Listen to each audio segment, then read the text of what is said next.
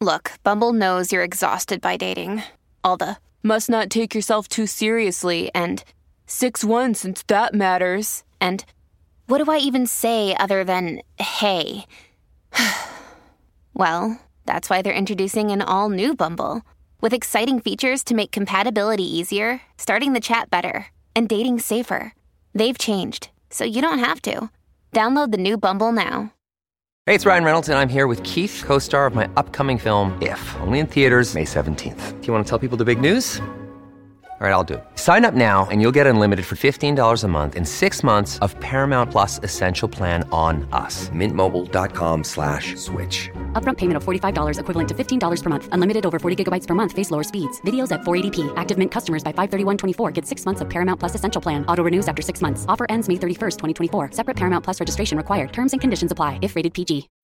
When you need mealtime inspiration, it's worth shopping Kroger, where you'll find over 30,000 mouthwatering choices that excite your inner foodie. And no matter what tasty choice you make, you'll enjoy our everyday low prices, plus extra ways to save, like digital coupons worth over $600 each week. You can also save up to $1 off per gallon at the pump with fuel points. More savings and more inspiring flavors make shopping Kroger worth it every time. Kroger, fresh for everyone. Fuel restrictions apply. Welcome to the New Books Network. Hello, everyone. This is Victoria Lupascu, one of the hosts of the New Books Network. And today we are here with Dr. Monica Popescu, William Dawson Scholar of African Literature and Associate Professor at McGill University.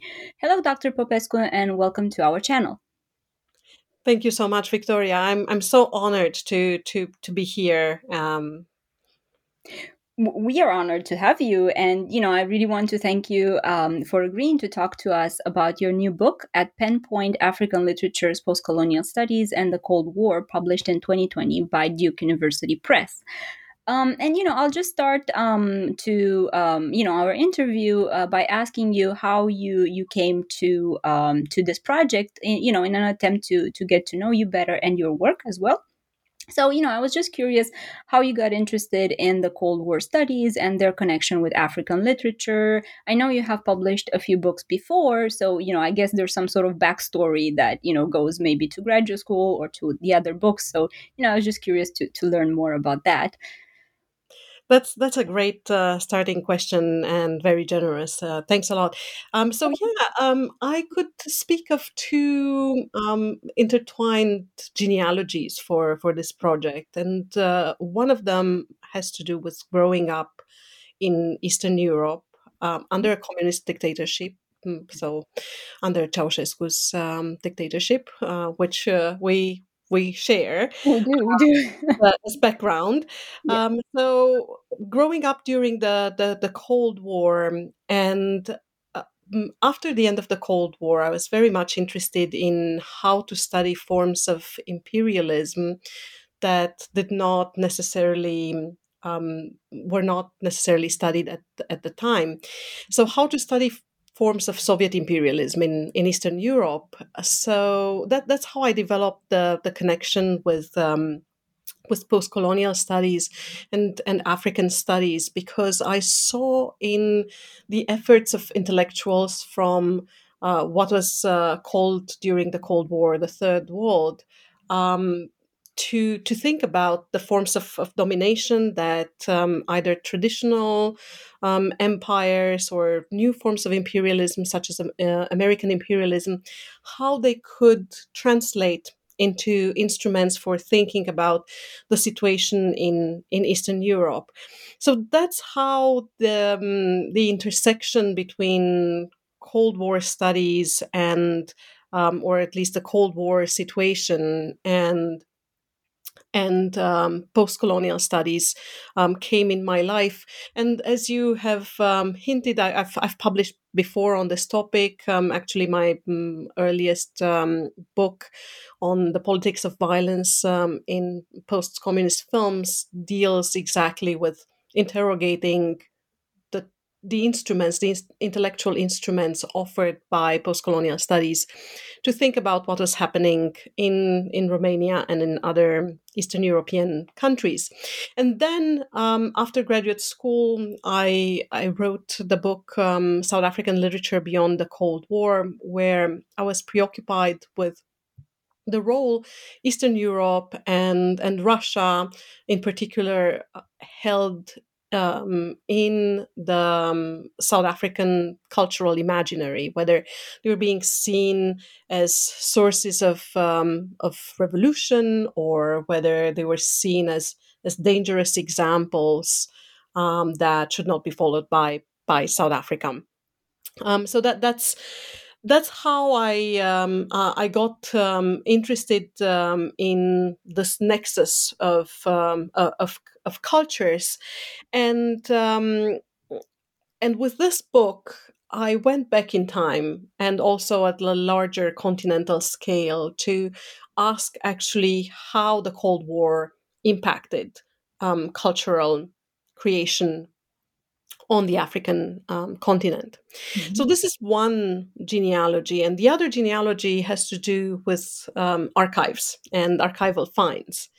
And um, I was really fascinated with how the United States and the Soviet Union, as the two superpowers, set up cultural organizations that promoted ideologically sympathetic agendas. Mm-hmm. And in this book, I focused a lot on the um, Congress um, uh, for Cultural Freedom and the which was um, a CIA outfit. Um, it was supported um, secretly by by the CIA, and in the 1960s, this the secret came to them to the foreground, and was quite devastating for for a lot of people who were um, involved with organizations under the umbrella of the um, Congress for Cultural Freedom. And on the other hand, I'm interested in the Afro Asian Writers Association, which was um, set up as a um, kind of follow up to the Bandung conference. And um, and therefore, it was in some ways seen as, as non aligned and um, trying to, to navigate the Cold War um, turbulent waters, but which fell under the influence of the of the Soviet Union, which provided a lot of um, uh, of um, of support, um, and um, I, I was really interested in how we can kind of like reconstitute the the archives um, that that emerge around these institutions, especially that the Afro Asian Writers Association archives were dispersed because of the situation at the time in Lebanon, where it was headquartered for, for a time, and in Egypt and in Tunisia. Um, so a lot of materials were, were lost, and I, I tried to assemble a lot of materials myself. And on the other hand, um, it's startling to see that all the documents pertaining to the Congress for Cultural Freedom are so well archived at the University of Chicago, and the archives are staggering in, in, in magnitude. So there, there's also something that has to do with um, the, the traces, the cultural traces of this conflict, and how we can find them. Um, and and I, I, give an example in the introduction of um, finding a document as I was trying to to find information about the 1958 Afro-Asian Writers Conference in Tashkent in mm. Uzbekistan. Yeah. And searching online, I found a NATO report on this conference. And my question was, how is it possible, you know, that a military organization is interested in uh, cultural event that is uh, for and about African and, and Asian writers. But obviously, culture had an important political and strategic role. It was seen um, in this way by the by the superpowers and their respective allies. And, and that that's something that um, I became very interested in in exploring and following um, through these two main um, cultural organizations that I uh, that I uh, named the Congress for Cultural Freedom and the Afro Asian Writers Association, but also with writers who tried to forge an independent uh, way um, without any tutelary kind of institution. Um, so yeah, that that's pretty much the the story of uh, of how the book was um, was formed, was conceived. That's a very fascinating story, and you know, it, it does bring us into the the conversation about the book, but it also shows you know how much is there left to to be discovered and talked about and you know maybe looking forward to a next book you know from uh, from from the same genealogy i hope but yeah. you know I'll, I'll ask you about that at the end of the interview and actually if i can just uh, the, yeah.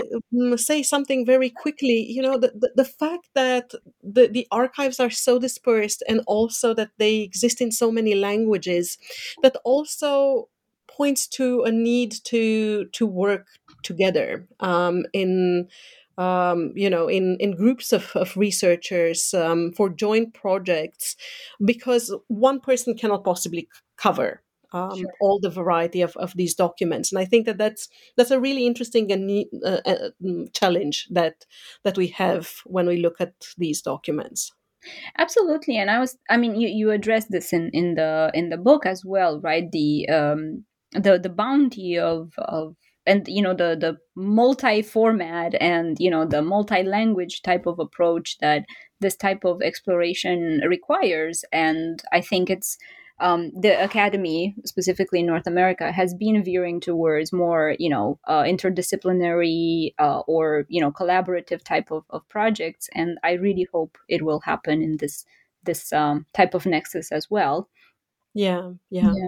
Exactly. and yeah oh, sorry uh, no no i'm um okay then you know i mean with that hope you know and i really hope it happens and you know in my own field as well but in general i hope that we can we can come together and, and collaborate um, and with that in mind, um, you know, I'll, I'll just jump into two questions about the introduction. And, you know, I'll preface that by saying that the book comprises of the introduction, of course, and conclusions and two parts. And they are just perfectly balanced between, you know, two chapters each.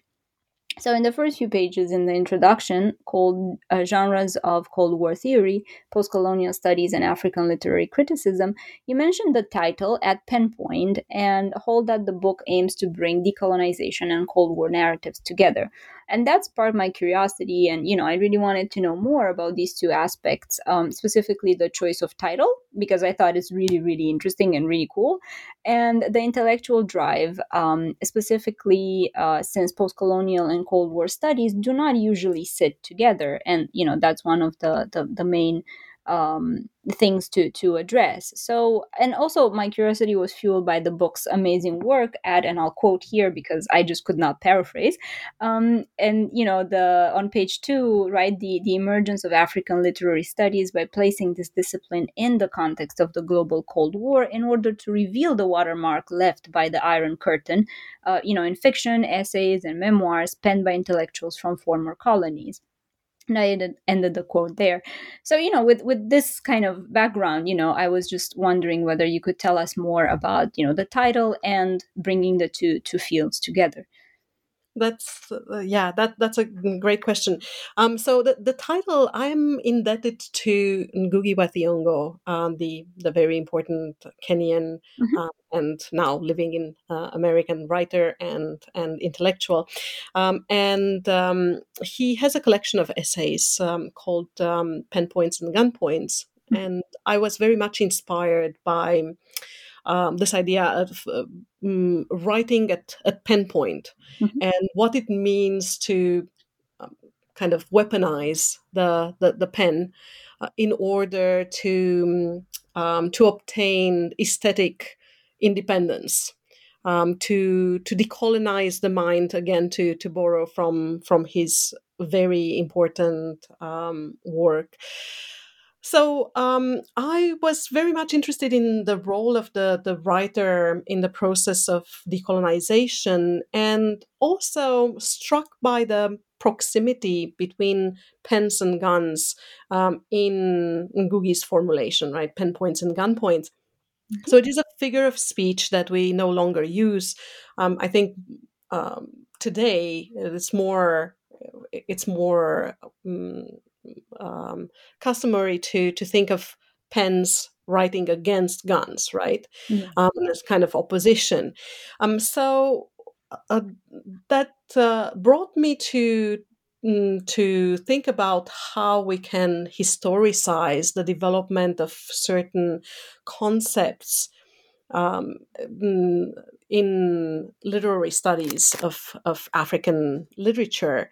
So to think not in, in the terms in which we have received um, African literature Mhm. In schools, in anthologies, and the mm, the way in which texts are are being um, introduced in literary um, histories, but actually to to go back to see what were the the debates at the, um, uh, at the time, um, and so so this is one of the mm, kind of abiding concerns in. Uh, um, in in my book, um, I was interested in what were the debates um, in the from, from the 1950s to the to the 1980s, and I was struck also as I was writing um, the the book. I was struck by something that um, Jeffrey Byrne wrote um, from from a historical perspective about um, uh, forms of state statehood in um, Africa at the time of decolonization. And he said that it was not a for- foregone conclusion what forms of statehood the new countries would take, whether they would be liberal democracies in the, the shape of um, or inspired by the, the Western world, whether they would be socialist um, countries, whether they would be regional federations, right? So, so at the time of decolonization, um, and because of the options um, offered by the, the Cold War, um, th- there are several possibilities. And in the same way, we cannot assume that, I thought, that we cannot assume that the literary forms that emerged on the African continent were predetermined. That, of course, we know which were the influences that colonialism tried to, to shape literary forms. Uh, for instance, if we think about the importation of the novel and certain forms of poetry, that also the new superpowers try to influence cultural production. We can think of how the CIA promoted um, abstract expressionism as uh, mm, as an artistic mode across the, the globe to express freedom, right? Um, creative freedom. Um, and, and, of course, all, all, the irony and the fact that they were sponsoring that um, that cultural form, um, or um, how cultural institutions supported by the, the CIA, such as the Congress for Cultural Freedom, promoted uh, modernism, and also, of course, on the other um, side of the uh, the Cold uh, uh, War equation of the of the Iron Curtain the Soviet Union pro- promoted socialist realism and committed art. So, so these are kind of competing forces um, at the at the time. And one of the goals of the book is to retrieve the conversations, the, the burning topics, and the positions that writers were taking at the time, and how African writers navigated the treacherous landscape at the time in order to forge decolonized literary forms. So, um, in the book, I focus on conversations about the function of the writer in society, mm-hmm. debates um, on modernism and realism, uh, the aesthetic transformations in the career of, um, uh, of a writer, um, uh, things things like this. So that that's how I was trying to uh, to bring the two uh, fields of knowledge, post-colonial studies and Cold War studies um, together. Yeah, I mean, I think it's it's actually very nicely done in the book. I mean, you do it very, very, very nicely there, and you know, I, I do have questions about it as we we go through through the chapters in order. Um, you know, and I I found at least, uh, I mean, I don't know if if uh, you know this is a, a largely held opinion, but I found a lot of um, uh, well key terms right and key moments um, that um, the book revolves around and you know i was wondering whether we could could talk a little bit about about these um, you know when we're bringing you know development independent and collective and intersectional post-colonial studies and cold war scholarship together um, you know, for, for our audience, whether we could uh, mention these. And I was asking because the book proposes a redefinition of some terms. And I yeah. thought that's a very, very important, um, you know, um, um, uh, contribution to the scholarship that exists right now on this topic. Right. Th- thanks. Um, yeah. So if we think about um, how the the two fields have developed separately in, in in parallel, and it's striking because they cover the same period, um, and they they should have been in conversation. I think um, uh, earlier.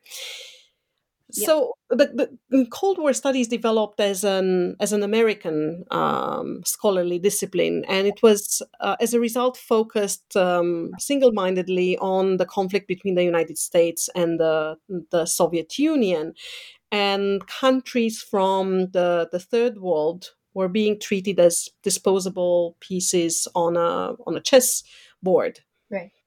But uh, of course, that the Cold War, the the very term is a misnomer because it was called o- o- only for the first and the second world at the at the time, yeah. and it was the the third world countries that um, who were in the throes of um, decolonization at the same time, um, who actually experienced hot conflicts, right?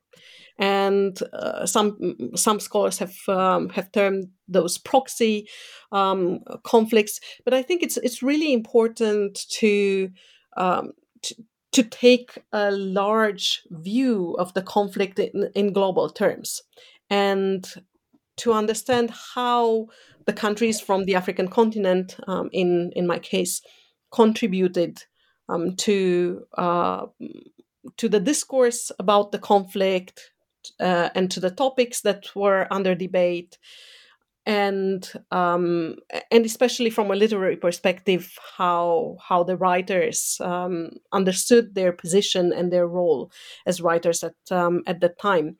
And since you you asked about kind of like key moments in the in the development of the um, of the field, mm-hmm. um, the historian um, Odd Arne Westad's uh, book, uh, "The Global Cold War," which came out in 2005, was a was a landmark study mm-hmm. that changed the the discussions from this focus on uh, U.S. USA uh, and USSR to to look at the um, uh, at the entire world and how the Cold War played out. So this is the this is the the Cold War side of the the equation. Uh, from the other side of the equation, post-colonial studies. Well, the the discipline was institutionalized, if we can say that, or it, it flourished and and then became uh, um, the writings became anthologized in the 1980s and 1990s, right? That, that, mm, especially the 1990s, right at the end of the Cold War, we have this flourishing of anthologies and handbooks, um, and this was happening concomitantly with um, w- with the, the growth of post-structuralist approach in in the academia. And the result is that uh, is a view of decolonization that was institutionalized that is mostly cultural and which was also dismissive of earlier decolonization writings as being too marxist or too economist or too political right? Yeah. so that um, in the new millennium, we started to have calls that we have to reintroduce the political in post-colonial um, studies, and I think it's it's essential to see how nuanced is the perspective of theorists and politicians like um, Frantz Fanon and Aimé Césaire and Amilcar Cabral and Ngugi wa Thiong'o and to think of writings such as Ngugi's, um, um, together with um, uh, Taban Lo Liyong and Henry Owuor, um, the, the little uh, piece called the Abo- On the Abolition of the English Department, mm-hmm.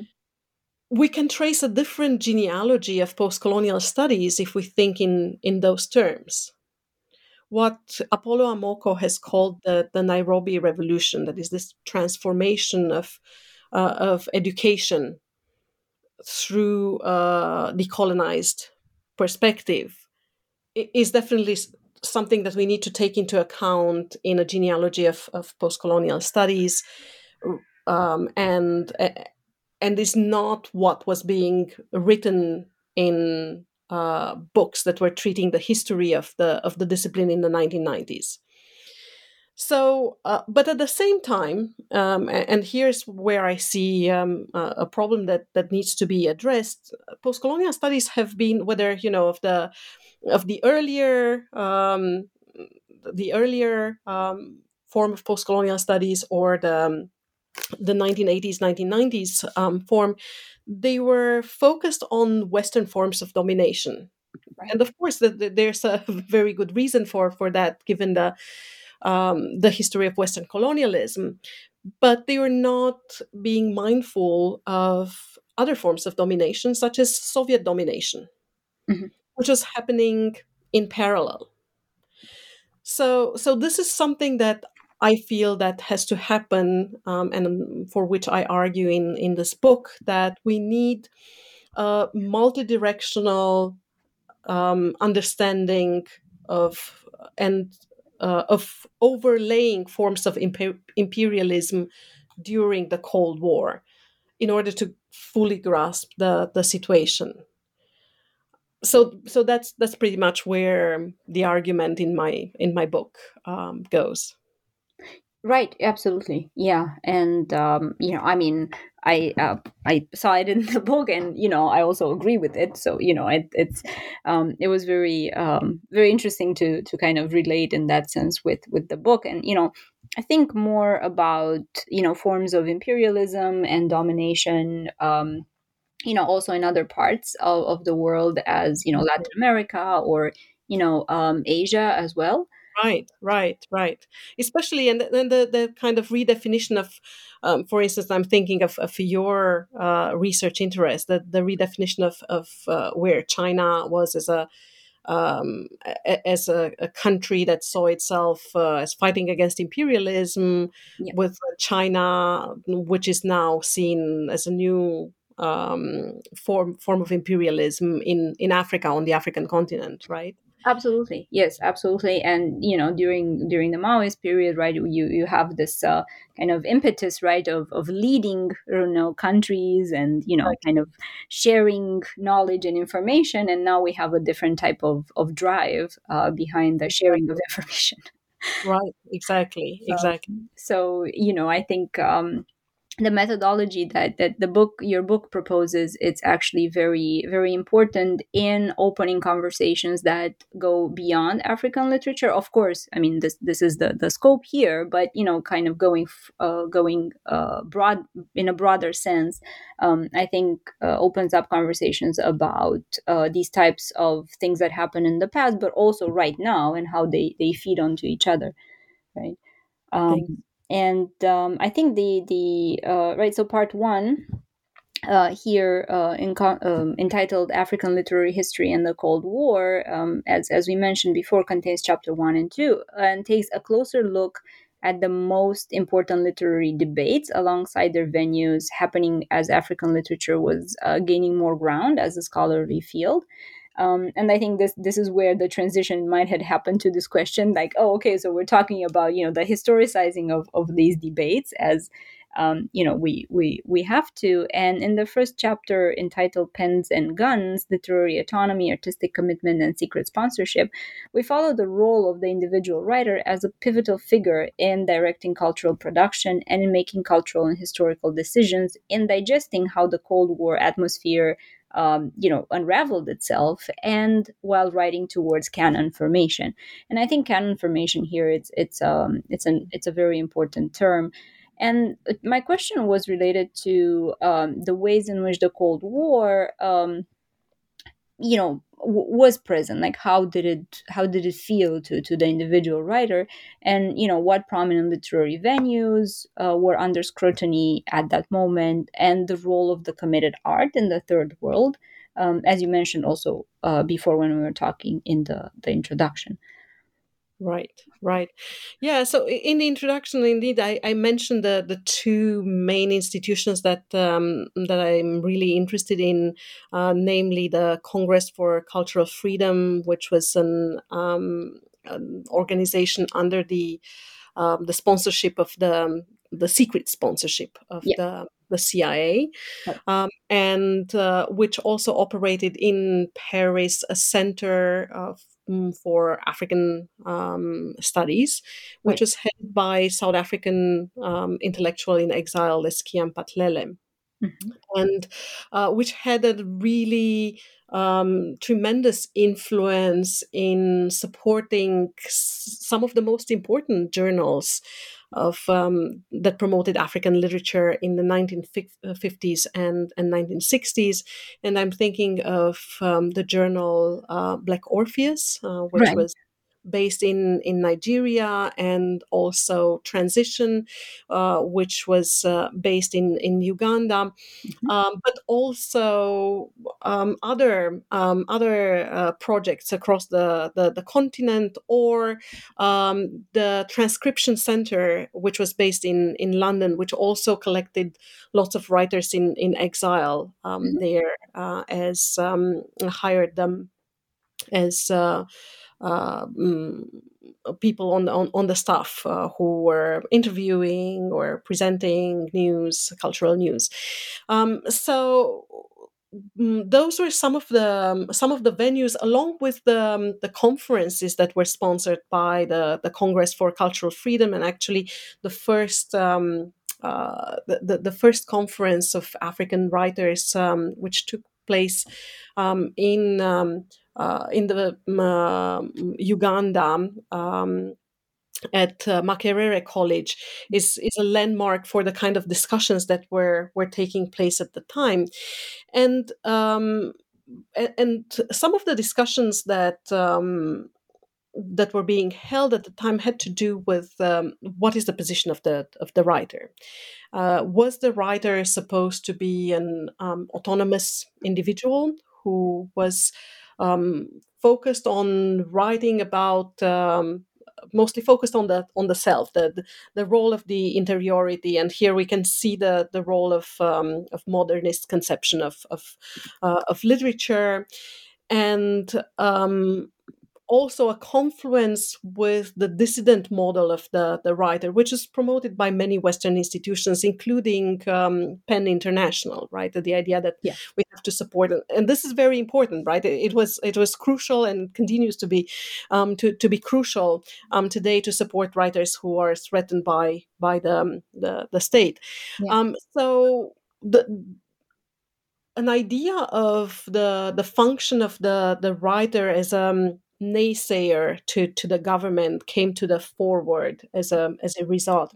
Mm-hmm. And this was an idea that was supported mostly by, by Western institutions and definitely by the Congress for Cultural um, Freedom. And on the other hand, we have um, a, a, model supported by the, the Soviet Union, but it, it's also based on a Western tradition of uh, littérature engagée, right? And we can uh, think of, of Sartre and uh, a French tradition of, of thinking of the the, the committed um, writer. So uh, they promoted this idea of a model of commitment. The, the writer was not just um, uh, a private person, right?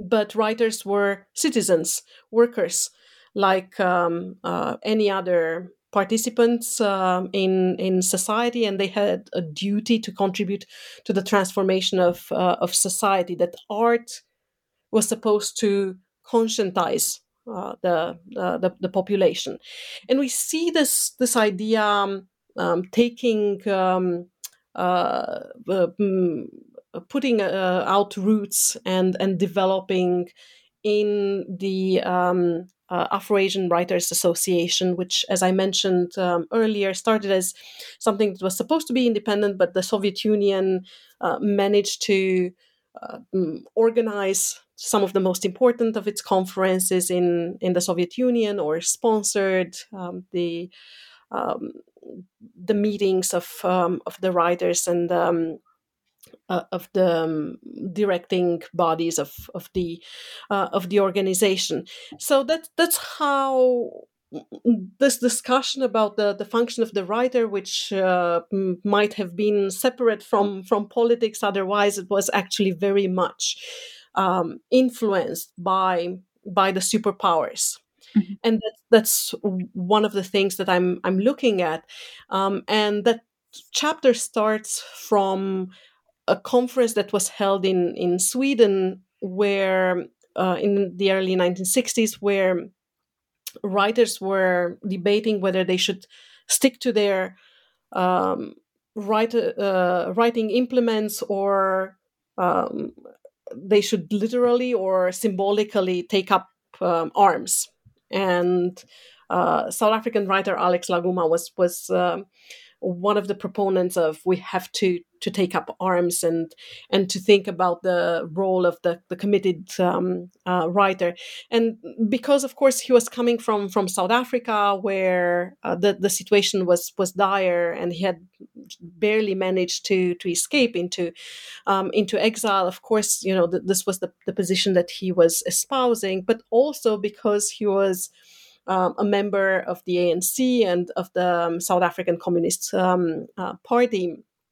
And that also meant that this orientation towards a, a Soviet model of, of thinking about um, uh, about the function of the of the writer.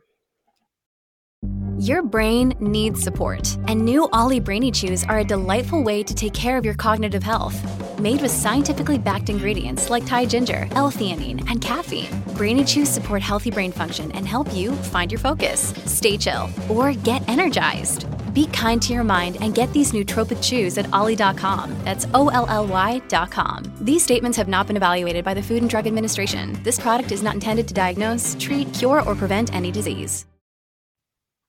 Absolutely. Yeah. It's it's fascinating to to see how um how these positions right were were adopted and how the cold war and the dichotomy there right played into to the assumption of these positions and how you know um, books and you know um, articles were written uh, with with this in mind um, and you know the, the, the creation of aesthetic world systems as you you show in the second in the second chapter uh, where you debate the um, well you, you demonstrate right how the the idea of modernism and realism transformed right? So um in in the title right aesthetic world systems mythologies of modernism and realism right we see right from from from it that this dichotomy uh, was present but uh, it it you, you bypass it and um, you zoom in on the mythologies of realism and modernism as they were sedimented into literary consciousness owing to the aesthetic world system set by the superpowers during the Cold War. Um, and I cited from page 26. So, you know, I was wondering how these mythologies explored by writers such as Micere Mugo, Lewis Nkosi, and the others um, you know, how do they play out, and what are some of the theories of world literature that got formulated on the African continent in the 60s and 70s as a result, right, of, of all of these tribulations?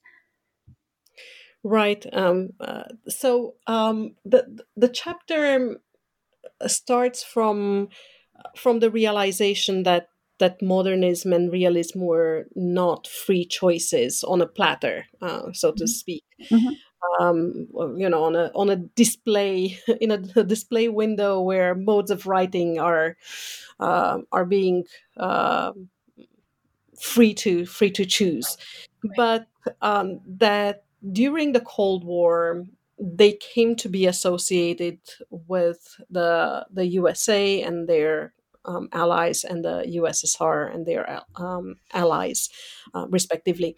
Mm-hmm. So, what I am tr- tracing in this chapter is a is a forced dichotomy. Um, you are with us, and you still support experimental writing, exploring new forms, or you are um, against us, and you focus on the political message, and you see uh, realism as some kind of transparent um, mode of, of writing that can convey that that political message. And of course, this is a very reductive understanding of uh, of modernism and, and realism, and that's why I, I talk about the mythologies of, of, of realism and modernism the perceptions, the the narratives that were um, that were formed um, about them. And um, what I noticed looking at um, how these writers, many of whom were also uh, writing theoretical essays at the um, at the time. For instance, Lewis Nkosi and, and Ngugi wa Thiong'o and um, and um, Es'kia Mphahlele, right? They they they're not just um, they don't just write fiction, but also um, um, essays, um, and and in their essays we start to see the the, the formulations, the developing formulations about um, modernism and um, and realism.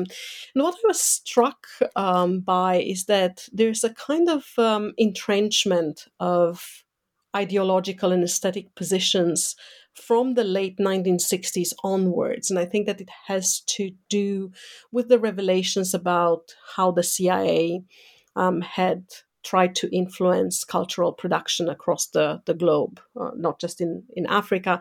The, the Congress for Cultural Freedom had um, outfits in um, so many countries around uh, the globe.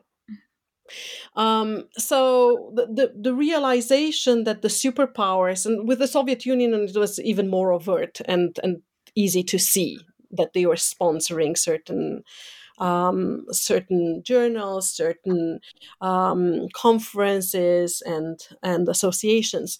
Um, so it was the realization that the superpowers had a hand in shepherding certain forms of art that in some ways also led to a uh, further kind of like tightening of of ideological or dichotomization of um, ideological positions. Um, and i was i was supposed you know to i was surprised to to read um, mm, a, a, paper written by Micere Mugo in the 1980s um, in which she talked about two types of um, uh, of cultures. Um, so I, am I'm quoting. Um, she said, Util- "Utilitarian pro-people culture can be liberating and fulfilling. Show, parade, anti-people culture, on the other hand, can be decadent, suffocating, oppressive, and enslaving towards the oppressed." Right. So so that's a kind of very simplifying way of thinking about um, how modernism and realism uh, ally with uh, uh, for the people or against the people. And it's even more striking because in my conversations with scholars who work, for instance, in on South Asia, um, I understand that their modernism was very important in the in the process of decolonization. So a completely different role um, uh, and, and, position of the realism modernism debate. Um, but at the same time, I also want to emphasize that the the venues that I talk about, the cultural venues that I talk about, um, are not uh, are, are not ap- absolutely um, Manichean in, in, in their in their approach. For instance, Lewis Nkosi published both in, in Lotus, the, the journal of the Afro-Asian Writers Association, and in Transition, which was um, funded by the Congress for, for Cultural Freedom. Um, Es'kia Mphahlele um, had appeared in, in some um, issues of the, the journal Lotus, but he was the head of the um, um Africa Center of the Congress for Cultural Freedom, right? So uh, of course there are all these um, these crossovers um, and which even more makes us think that we have to to we are dealing with mythologies of modernism and realism with narratives about these modes of, of writing rather than um, concrete um, implementation of, of them. Right, right, and then you know the they get um, you know reproduced and reinterpreted right in a, in a certain in a certain way from their position of mythologies, right of of real right, right, and and they become um, entrenched also uh, through canonization, right? Through words, through anthologies, um, literary prizes, and, and, and things like like that. What is being taught in the um, in the classroom, and that's why, of course, because of the um, the the curriculum in the in the classroom. That's why modernism still has such a hold on what we consider to to be good literature um, today. Right, absolutely. And, um, you know, the, the problem of, of the anthology um, and its power has also been, um, you know, has sparked debates in theories of world literature, right? Because, you know, the, the, the, the dissemination of these type of anthologies has been quite, has played a role, right, in the definition of world literature. So um, I thought that was a very interesting um, you know topic to bring up and and talk about uh, theories of world literature formulated on the African continent. You know, having in mind all of these mythologies and dichotomies and everything that that was happening at the time. Um, that is present in in in chapter uh, two, but also in the book uh, as as is. Um, but you know, I can't jump to, to chapter three and to part two without asking you uh, to tell us more about the aesthetic shifts in Ngugi wa Thiong'o's works, specifically as they are indicative of transformations in the aesthetic world systems um, that you know are still relevant today. Yeah, that that's that's a uh, that's a great uh, um, question, and uh, mm, I you know I, mm, I I admire his career so much because yeah. It's also indicative of how writers were able to navigate the, the cold war and to finally forge independent decolonized forms of, of writing um, again you know to, to borrow his um, uh, decolonizing the mind um, um title. Um, how they were able to shake off um, models from from abroad. Because when when he started writing because of the influence uh, of, uh, mm, of, of the models that he was being taught in college and in graduate school um, we can trace a modernist influence in his early career. If we look for instance at uh, mm, an amazing novel a grain of wheat um, mm-hmm scholars have pointed out that there are parallels with Joseph Conrad's Under Western Eyes. And yet, you know, the, the, the parallels are, are there, definitely. But what is even more striking and interesting is that Ngugi felt that he needed to revise um, the original um, mm, form of the of the novel, which was published in 1967, mm-hmm. and in 1986 the novel was republished with some revisions, and those revisions are trying to dampen the influence of of modernism and to kind of clarify the political message of the uh, of the book. Mm-hmm. And, and I, I, thought that, that, that that's quite um, striking. And the the next novel that he published after um, uh, A Grain of Wheat, um, Petals of Blood, he states uh, he stated in an in an interview that it was influenced by Sholokhov's um, and Quiet Flows the Don, mm-hmm. um, which which is considered to be one of the masterpieces of uh, of uh, Soviet uh, socialist realism. Right, yeah. Um, I'm not so convinced that necessarily that, that that's you know the case in the in the novel, but I think that the kind of alliance, aesthetic alliance that that he establishes there is, really important. That he wants a novel that is not beholden to Western forms of of writing, um, and instead of allying um, it with with Soviet um, socialist realism, um, and from there, then, you know, there's another transformation in the next novel, which is Devil on the Cross, and which was published in 1981 in Gikuyu. It's his first novel that he published in Gikuyu and was then translated into English and other languages. And in that novel, we start to see the influence of oral narratives and African forms of, of, um, of storytelling combined with um, social or socialist realism and and finally we get to um, what I consider his his best novel, uh, Wizard of the Crow, um, published in the in the new millennium, um, where he draws heavily on forms of uh, of the fantastic and oral narratives that um, that are indigenous, that um, are Kenyan, African, um, and he actually refuses the label of magical realism because I think that you know it's it's seen as uh, as if you know it's a form borrowed from the Latin American uh, boom, um, and he and he's adamant about uh, the indigeneity of these um, uh, of these literary forms. Um, so I think that yeah, his his literary career is fantastic in in kind of seeing how um, he was able to shake off the um, the influences from from abroad in order to find the, the best form of the of the novel to serve his um, his cultural purposes.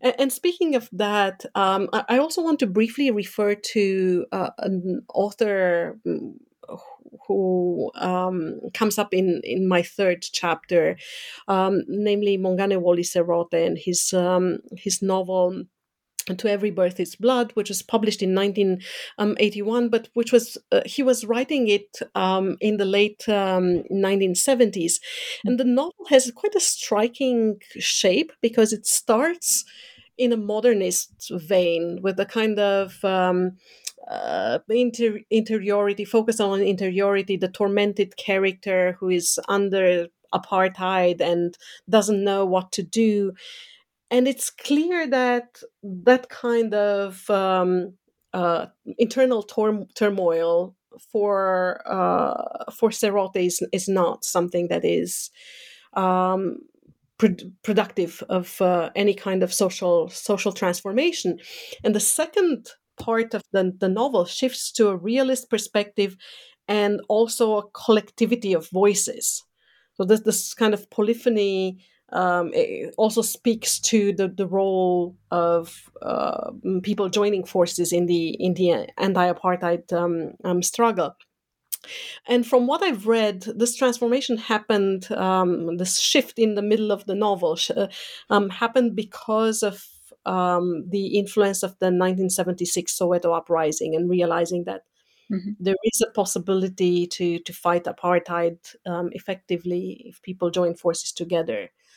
Um, so yeah, uh, that that's um, mm, that that's one of the the things that I find quite striking. How modernism can be discarded as a mode of writing that that is not um, sufficient, that is not representative of the struggle against um, forms of, of domination and um, and the form of realism, socialist realism, is instead um, embraced. Yeah, I was very struck as well as I was reading through through chapter three, and you know by the the examples as well, and you know I think it also speaks to the urgency of of of matters happening on the ground and happening right internationally as well. That the authors uh, feel right in their in their very bones and make these decisions of course aesthetically and of course culturally but there's also this type of immediate urgency that we can feel through the writing and through um, through the novels they write that gets communicated in these shifts and in these choices that that they make that for me were were quite quite striking and important to um, to the moment that they were going through, but also for today, right? That we see um, transformations happening as well, uh, specifically in in the streets. Right. Um, and um, yeah, and that brings us, you know, seamlessly to chapter three, uh, uh, well, part two, right, reading through a Cold War lens uh, that expands existing approaches to African literary history in the two chapters that it encompasses. And the first is chapter three, creating futures, producing theory, strike, revolution, and the morning after, that takes its time in discussing literary approaches to imagine futures and the genealogy of the ideas of revolution and you know uh, my, my question here um, refers more to the futures and how do how did they look like? And how did the idea of revolution change over time and through the works of canonic uh, canonical writers?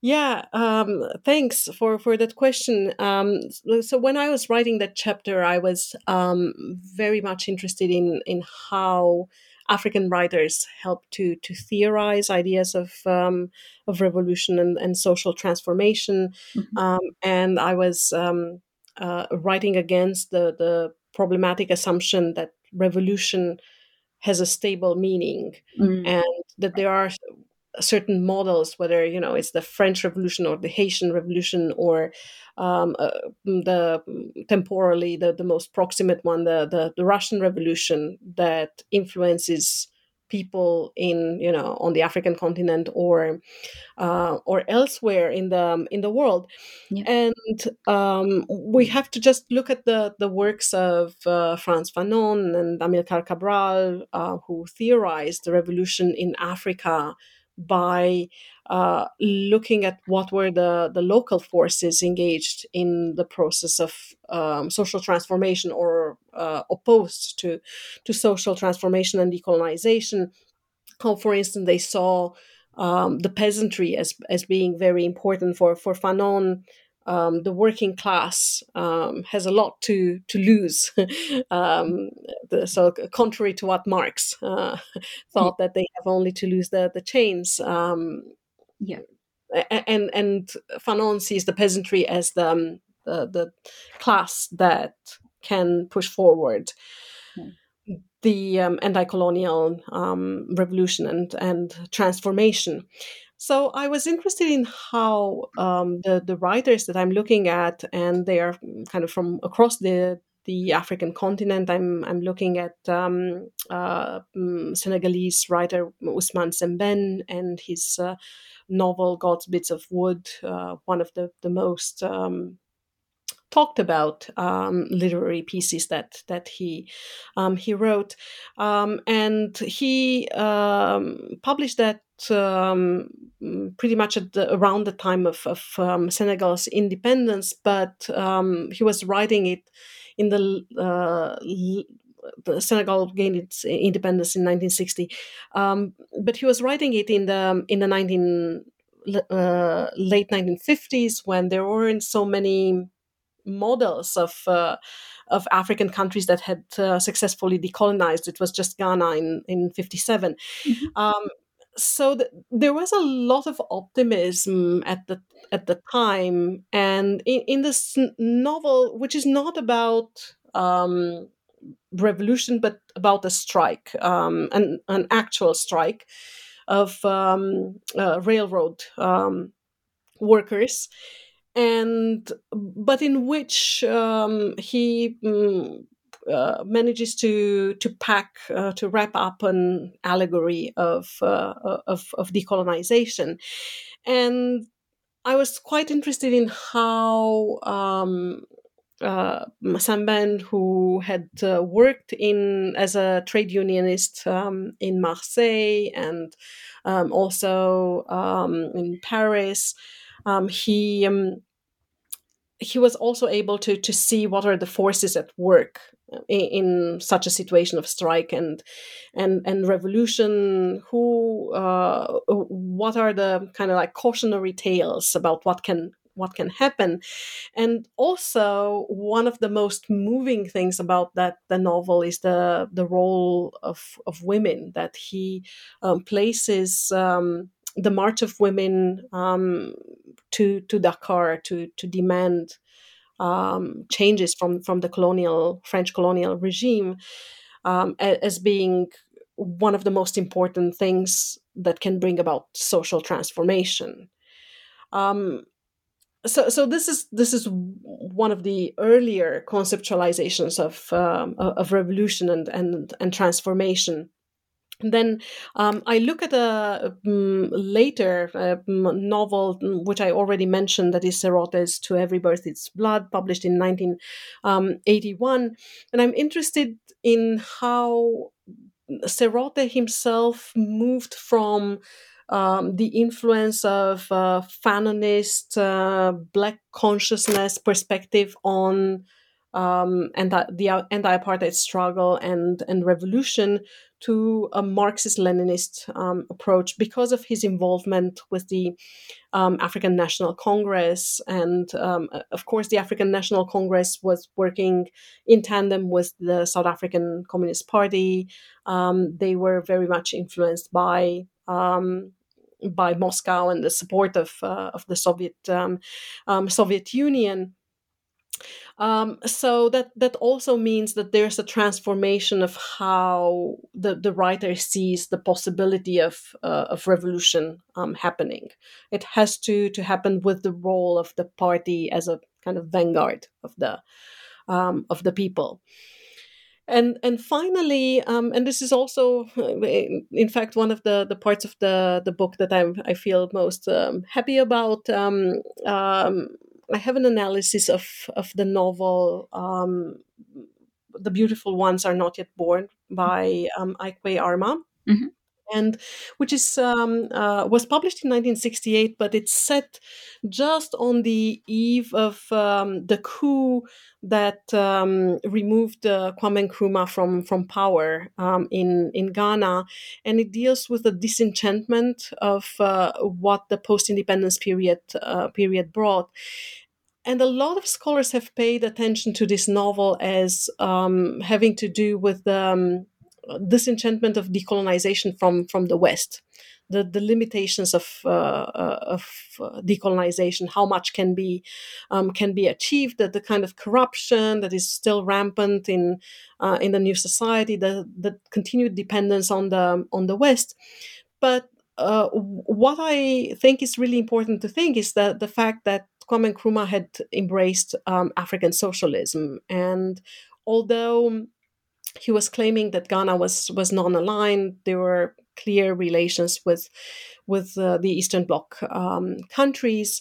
Um, unfortunately, um, a, a, lot of uh, those relations did not lead to economic success in in Ghana, um, and so the, the, pessimism that is reflected in that novel is not just of the, the limitations of decolonization from the West, but also a, a pessimism um, that um, that has to do with the failure of the African socialist model or one African socialist um, m- model. Um, and that, that's that's something that I'm I'm very much um, interested in because it, it places the novel in the in the Cold War structure of um, uh, of, of thought um, quite quite clearly. Yeah. Yeah. Sorry. Go ahead. Yeah. Uh, no, I, I just yeah. uh, wanted to say that. Sure. Yeah, in these three novels, I'm I'm interested in um, what I call effective temporal um, structures um, to.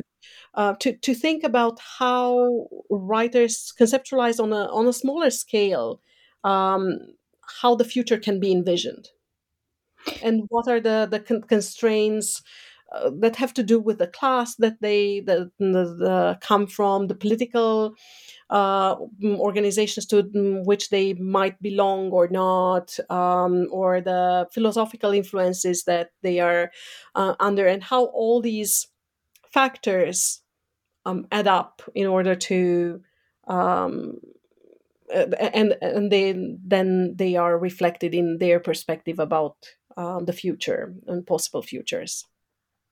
Absolutely. Yeah and you know I, I, have to say that i i re i read twice the analysis of, of that particular piece because i really found it very uh very very beautiful in itself but also um such a a great condensation of all of these these layers right that you, you mentioned throughout the chapters of you know potential futures but also right the idea of revolution the idea of the model right whether it's you know the the a type of socialism where it's a type of um, you know interiority or you know all, all of these kind of coming together there. So you know, I, I, highly recommend the book, but also chapter three. it's, it's thanks a lot.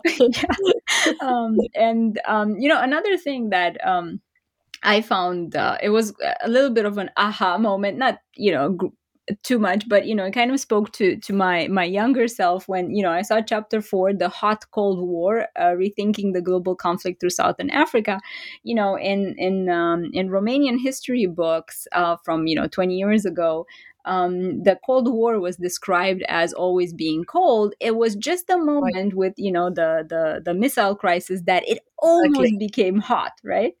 Right, right. But yeah, like otherwise, it was fine. so you know, exactly. um and I, I was very very happy when when i saw the title of your chapter because i thought yes of course it it was hot right it wasn't just you know uh cold all the time uh and of course these are very um you know general terms that i'm using here but you know i just wanted to to add that uh, little anecdote to um you know make the transition to, to chapter four but also to say that you know this chapter uh, uh, engages with one of cold war's hotspots namely angola and examines the strength and limits of, of specific genres in representing such a conflict. And um, you know I, I just wanted to hear more about the authors in this chapter and how they contextualize the global conflict at hand as you know coming from from this the, the spot of actual conflict Right. Um, so um, one of the things that I've I've tried to do in in that chapter is to actually um, think across to um, literary traditions that are usually studied separately, namely the the um, the Anglophone tradition in in South Africa and the um, uh, uh, the uh, Portuguese language um, tradition, the Lusophone tradition in in Angola, uh, and because of the, the language differences, right? That, that that's one of the reasons why they are kind of like compartmentalized, uh, and I think that that's quite problematic because we can't really understand the conflict in in um, uh, in Angola without having this kind of regional um, understanding. Um, and, and, speaking of, uh, of, and global understanding, and speaking of, of that, that that's another, um, as you pointed out, right? That, uh, that that's another thing that um, uh, I'm pushing back against this idea that the war in Angola was a civil war. Um, between the, the Marxist um, MPLA government and the Western oriented uh, UNITA um, forces. Um, it, it, actually uh, had regional involvement because South Africa intervened in favor of uh, of UNITA, supporting it with raids over over the over over the border from from Namibia, which was uh, at the time under under South African um, control um, as uh, Southwest um, Africa, mm-hmm. and um, also the um, African National Congress and other liberation movements from the area um, participated on the side of the uh, of the M- MPLA, but also there was um, global um, uh, intervention as well in the in the conflict because um, Cuban forces participated in in such large numbers um, there. Actually, uh, the striking numbers considering the size of, of Cuba um, and um, and its ability to to intervene in um, in conflicts, and um, and both direct and indirect support um, from the Soviet Union in support of the MPLA um, government, mostly with technical and and and political support and also from the the CIA um, money and and weapons um, and other forms of support for uh, for the UNITA um, forces. Um, so we cannot understand that that um, conflict without thinking uh, uh, of it as a hot spot of the um, uh, of the Cold War, as you have as you have uh, pointed out. Um, and I, I, look at the diversity of texts um, scattered across several decades as the, the conflict um, started to take um, um, take shape, and some of the writers are um, former South African combatants who were forced to um, to take place uh, to take part in the in the conflict because of conscription in in South Africa. So we have mm-hmm. um, someone like um, Anthony Akerman um, who wrote the play somewhere on the on the border mm, from such a perspective of of, uh, of a former um, conscript. Then we have novel novelists like Nadine Gordimer who was of course not not involved in the um, in the war um, itself, but nonetheless a novel that seems to be about a completely different thing that is relations between um, former servants and um, and their masters in July's People actually speaks about the kind of subconscious of the of the war um, that was present in South African mines, and not only just um, uh, the, the, soldiers who were being sent over the border um, into into Angola. Um, and um, uh, then, you know, uh, an Angolan writer like um, uh, like Pepetela, who wrote one of the most studied novels of the mm, of the era of decolonization, uh, Mayombe, which is actually set during the, the war against and the, the guerrilla war against um, Portugal, so against um, colonial forces, but actually it's very much of a Cold War um, novel in, in its concerns about ideology and the role of the party and cadres and how they, they are supposed to interact with the with the population and its uh, its counterpart uh, by Sousa Jamba, um, the novel Patriots, um, w- which um, was written from a pro UNITA perspective. So we have the two parts, and they they seem to agree about the, the fact that um, there's a lot of um, uh, ideological battle between uh, Western and pro Soviet um, forces and also more recent um, texts by South African and um, and Angolan writers um, such as uh, Niq Mhlongo, uh, Way Back Home, and um, Ondjaki, um, Grandma 19 and the Soviet Secret, which look from um, uh, backwards, from, from a contemporary perspective at, at the conflict and um, it's it's quite interesting to see how they are turning towards forms of the fantastic or magical realism in order to be able to mm, to grasp the complexity of that um, uh, of that conflict. So these are some of the the things that I wrestled with in in that chapter.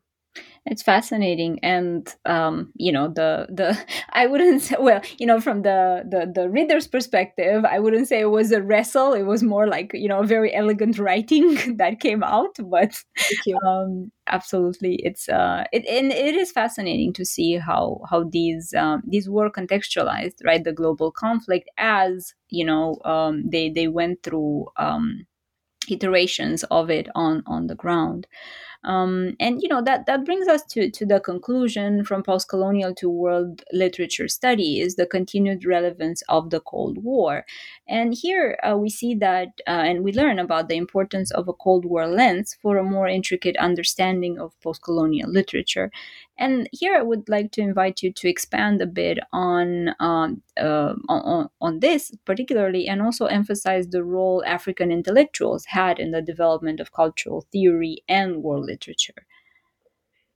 Yeah, um, uh, definitely. So uh, one of the things that I'm also thinking about right uh, right now is um, how post-colonial studies as a paradigm for for the study of uh, of African literature and other literatures from the global South has started to to disappear from um, from from the foreground right. um, in the in the new millennium, and uh, concurrently we also saw the rise of the the world literature um, paradigm. Right, it's a quite a productive um, um, enterprise right now. People are writing lots of books on on uh, world literature. Yeah. And um, so so for me one of the concerns is to to what extent the cold war has um, helped um, propel um, mm, a certain form of, of post-colonial um, studies, as I as I mentioned um, earlier, uh, mm, pretty depoliticized um, form of post-colonial studies influenced by post-structuralism, which became anthologized in the um, and institutionalized in the uh, in the 1990s. So right at the end of the uh, of the Cold War, um, and and that depoliticized version had a lot to do with the hesitations of of uh, scholars of theorists um, to to be seen as as being partisan, um, to be too political, which was was being seen as as problematic during the um, during the Cold War. Um, and that also means, of course, that as I mentioned earlier, we need to retrieve the the influence of scholars and, and writers who were not afraid to take a much more political perspective in um, in their approach to, to decolonization um, and to um, place their voices um, squarely at the at the, the center of uh, a history of, of post-colonial um, studies. And I'm thinking, of course, uh, you know, of the um, the efforts of uh, Ngugi wa Thiong'o um, and um, the, the, the book that I mentioned several times um, by now, um, decolonizing the mind. Also, his collection of essays, moving the center. Um, but but so so these are very important you know to, to think about post-colonial studies um, I mentioned uh, earlier Lewis Nkosi and his collections of essays, Alex La Guma, um, definitely a very important um, person whose uh, mm, smaller works have. Um, have now been um, edited and, and, put together, especially um, a conference ephemera um, put together by uh, Chris Lee um, and um, and edited. Um, and I think that a collection of, of those is coming out um, this um, this year. so that that's going to help us to to think about how these African writers contributed to to debates about topics that are central to our concerns with, with post-colonial studies. And in the same way, we can think about the influence of, of African writers and, and, and scholars to um, conceptualizing world literature and thinking beyond some kind of um, very um, cheerful, optimistic view of world literature as being this um, happy collection of, of literatures and uh, representation of all the voices uh, of, of the of the world.